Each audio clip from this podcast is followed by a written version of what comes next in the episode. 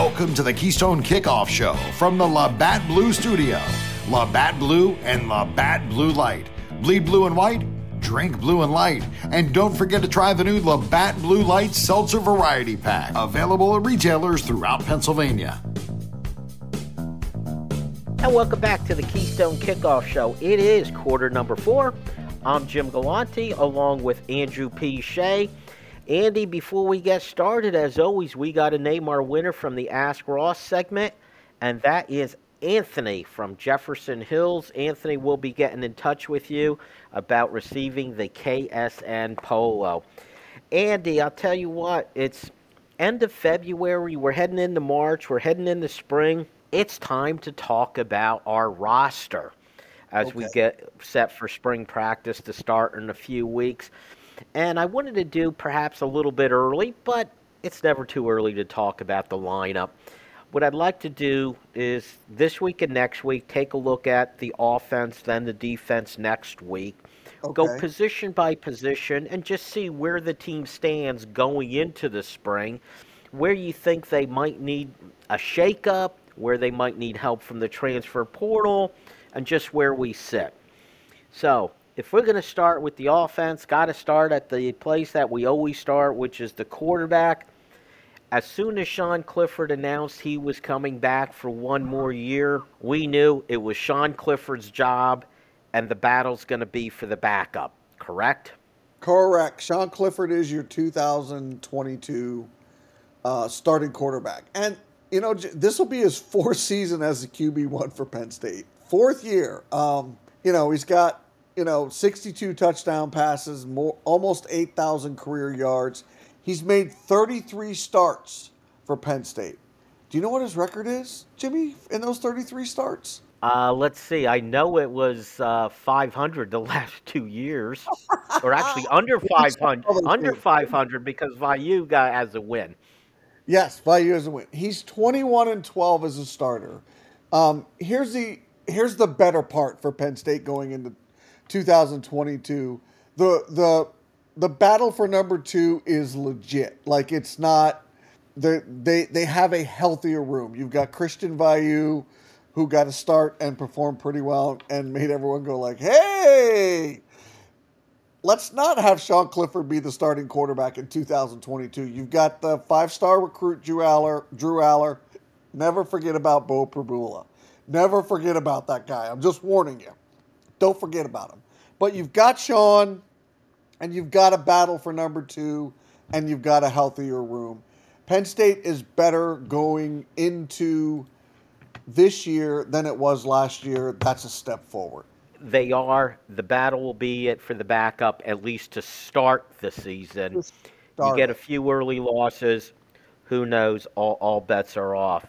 All right, Andy. Let's uh, let's go to the backfield at running back this is this was an absolute mess last year. The hope was that Noah Cain would come back and be what he was, you know, the promise that he had. Never seemed to happen for him. Keyvone Lee, if it wasn't Noah Cain, it was going to be Keyvone Lee. If you look strictly at the numbers, look at his yards per carry, looks pretty good, but if you watch game to game, a lot of times there were just he was disappointing. Slow getting to the hole or dancing a bit. Um, I, I, think you'd have to classify him as a disappointment. Noah Cain is now gone. Is Keyvone Lee the heir apparent? If he is, then what? What do you have next? And of course, we have a pretty good freshman coming in. This is pretty much a muddled mess and wide open, isn't it? No and not from my perspective, Jimmy. And and I don't disagree with the way you kind of laid it out, but I'm on the Keyvone Lee train as the RB RB one for 2022. I'm all in. We talked about it, and you just mentioned it. There's a little disconnect between his carries and his production, and there was that despite a massively struggling run offense in 2021. It was a timeshare at the position last season. That's just the way they played it out. Penn State played it out, and they continued to force the run, which was kind of weird. I think if you look back in 2020, it was more of a forced timeshare with the loss of Journey Brown and Noah Cain. basically both in not available after one series into the season. So, um, 2019 was more the who's going to emerge, and it was a combo of the aforementioned Cain and Brown. But the last time Penn State had a bona fide RB1 was Miles Sanders in 2018. That's just my opinion. Like a bona fide, bona fide, this is our guy. And that worked out pretty good. I think they need to look at that. Again, I like the depth plan and to stockpile the talent because really, over the last couple years, that's helped this team in some tight spots in terms of injuries and guys being forced to retire. And and you, you I know you're a big Nick Singleton fan, the five star recruit coming in, and and you should be. Believe me, I've seen him in person, and there's a very good reason you should be a fan. And it'll be interesting to see what the jump looks like for him this offseason and going into camp and through camp. But I'm just going to say this last thing about the RB position. I have a crazy nagging hunch. Do not forget the name Devyn Ford. That's where I'll end. Well, I'm okay with that when you mention Devyn Ford. I've been a Ford fan since watching his high school tape, and I'm still waiting for that breakout.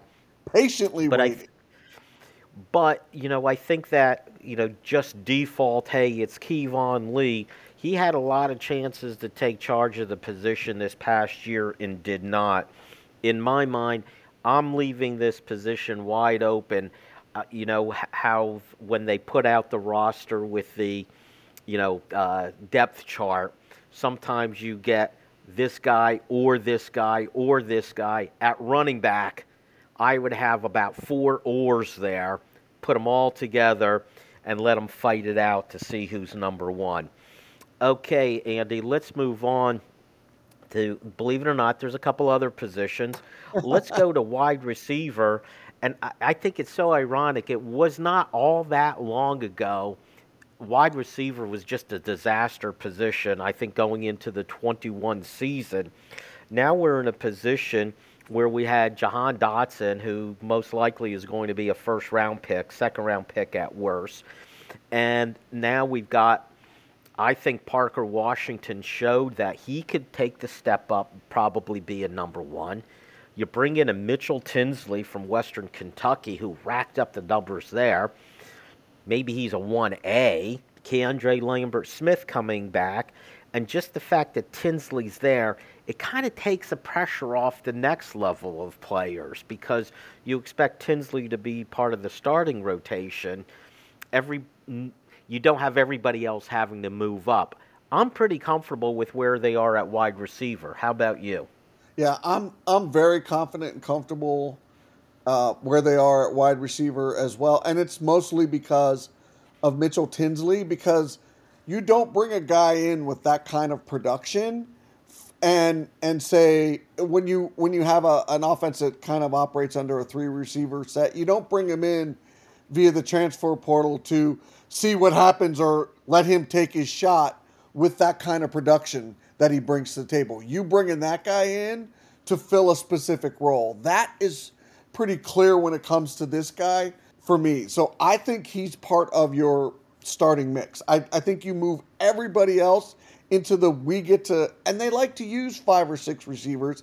You get to move some of those other guys into the we get to watch you develop and see who can earn their spots on the field. I think Parker Washington, I know losing Jahan Dotson is a hole, but I really think Parker Washington is a is a wide receiver one in my book with plenty of good reason for optimism that he is going to be the go-to guy that you can count on in 2022. He's caught a pass in every game he's played. Did you know, Jimmy, that he is only the second receiver to reach 100 career receptions in his first two seasons at Penn State? He's only the second guy to ever do it. DaeSean Hamilton in 2014 and 15 was the only other guy to do it. So his production's there. You see a lot of those little subtle things that you like. His run after the catch. I think Keandre Lambert Smith is developing, right?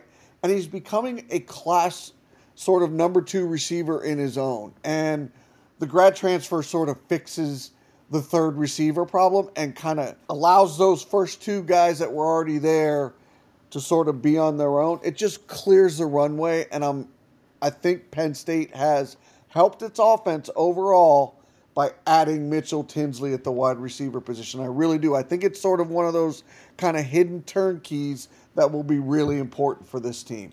Andy, I'm going to kind of skip over the tight end position.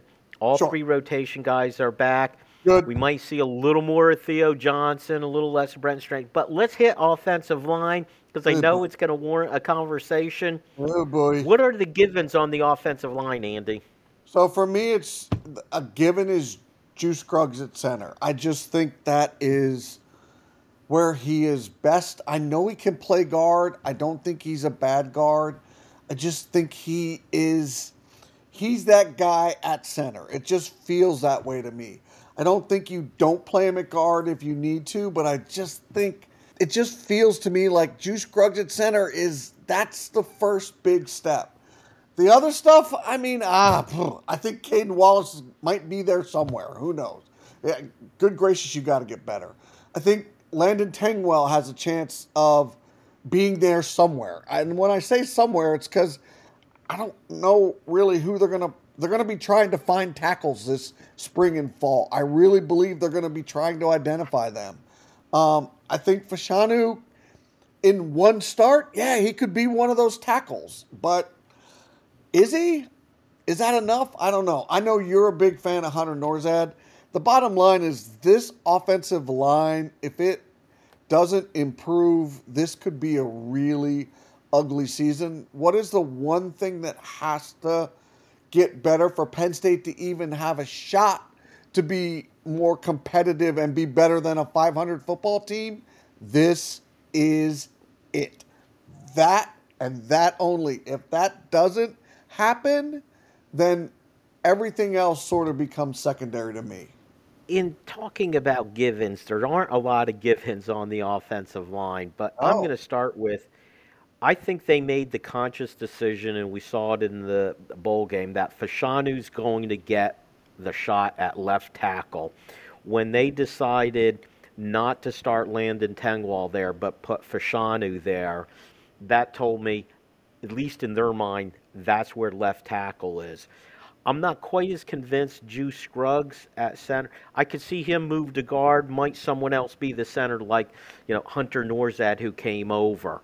I could potentially see that, and I'm basing that on some some other people that I talked to who I really respect. The interesting point will be Caedan Wallace and right tackle. We've seen him there, but there's talk he'd probably be a better guard. But if he's at guard, who's at right tackle? That's the next question. And I think where Landon Tengwall, I think Landon Tengwall will be somewhere, but I think it's based on what else happens. You know, if Right. Caedan Wallace is the right tackle, maybe Tengwall's a guard.